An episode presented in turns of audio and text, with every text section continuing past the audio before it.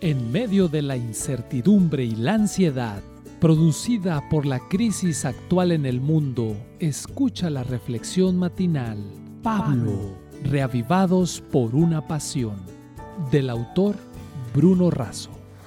El versículo para la reflexión de hoy lo encontramos en Efesios capítulo 2, versículo 8 y 9.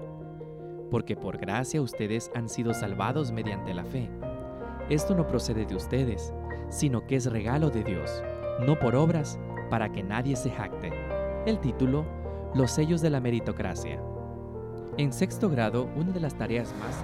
Escucha esta producción de la Iglesia Universitaria de Montemorelos en México a partir del 1 de enero del 2021 por Spotify, WhatsApp y YouTube.